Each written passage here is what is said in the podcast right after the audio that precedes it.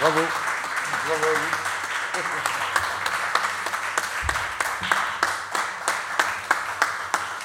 vous. Moi, j'ai envie, tout le monde la connaît, mais je trouve que c'est le lieu idéal. Il n'a pas pu venir aujourd'hui, mais il est présent partout. Il faut être toujours ivre. Tout est là.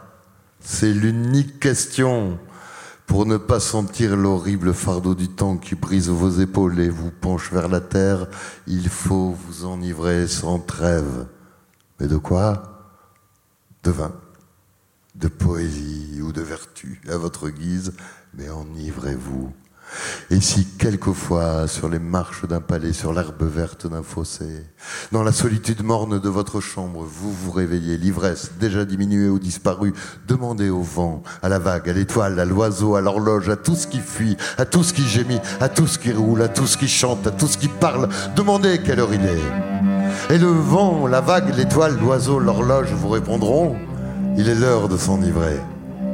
Pour n'être pas les esclaves martyrisés du temps, enivrez-vous sans cesse de vin, de poésie, d'amour ou de vertu à votre guise.